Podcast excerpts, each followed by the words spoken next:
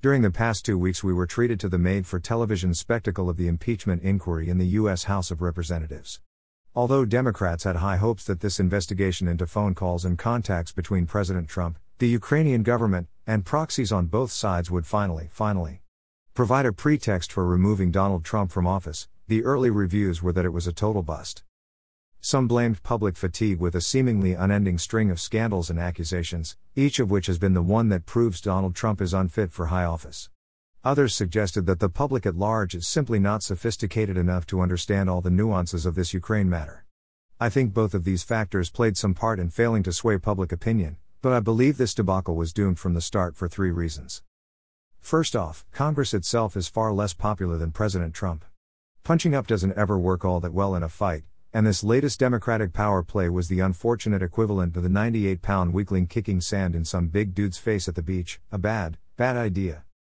Throughout the vast majority of his presidency, Donald Trump's approval ratings have tracked in a narrow range within the 40 to 50% level. This is not great, but recent presidents have done little better with an increasingly polarized electorate. However, the public's approval of the performance of Congress, according a poll by Gallup this past June, has sunk to only 20%, which speaks to a broad dissatisfaction and distrust that means they no longer have any goodwill left to squander. For this reason alone, the chances that this latest effort to get Trump could work were never all that good. Moreover, Representative Adam Schiff and his Democratic colleagues made a disastrous strategic mistake from the onset by turning their inquiry into an inquisition. The restrictions imposed on Republicans by the Democratic majority that made it impossible to ask unapproved questions and call dissenting witnesses gave the entire affair an indelible, and ultimately deadly, taint of naked partisanship that made the two weeks of testimony seem like an outright political hit job instead of sane and sober oversight. The Democratic effort to promote outrage and conceal inconvenient details regarding President Trump's supposed abuse of his office was also grievously harmed by widespread news reports that former Vice President Joe Biden and his son Hunter somehow managed to collect stupendous hunks of cash from a major Ukrainian company while Mr. Biden was in office.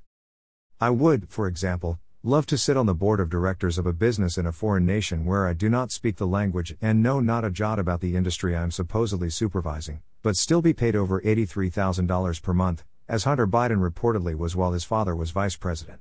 Given this reality and Joe Biden's efforts to avoid this entire discussion while attempting to secure the Democratic nomination to run against Donald Trump in 2020, it was hard to take any of what we heard or saw entirely seriously.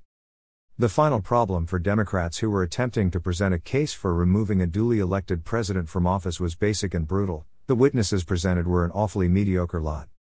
If you're picking a public fight with a president who is more than willing to kick butts and take names, you had better bring your toughest street fighters to do battle. Career diplomats and political appointees are not the A list. Given that much of their testimony revolved around second-hand knowledge, policy disagreements, and obvious and unseemly bitterness over having their subject area expertise ignored, it was hard to discern exactly why we were even pursuing this high public drama in the first place. Their public service might have previously been exemplary, but they seem to have collectively forgotten that they work for the president, not the other way around, and their often obtuse narrative was a stark reminder of why no child begs for State Department action figures at Christmas.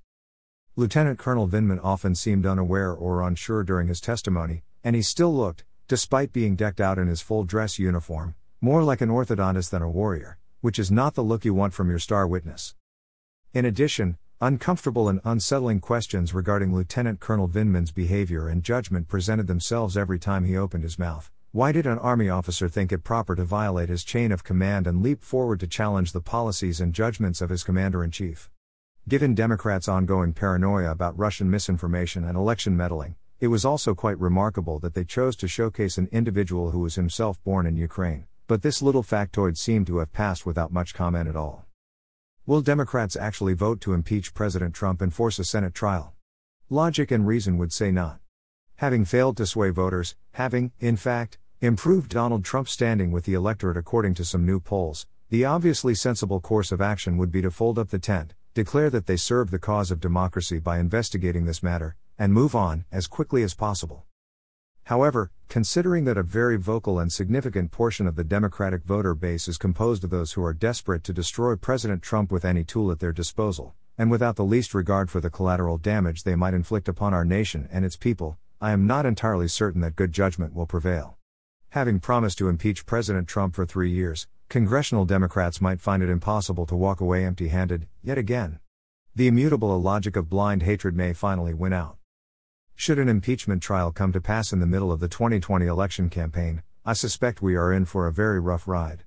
Wars always have unpleasant and unpredictable outcomes, and this would be nothing short of political nuclear war of the most ruinously radioactive type.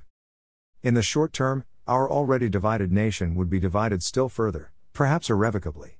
In the long term, the consequences are truly anyone's guess.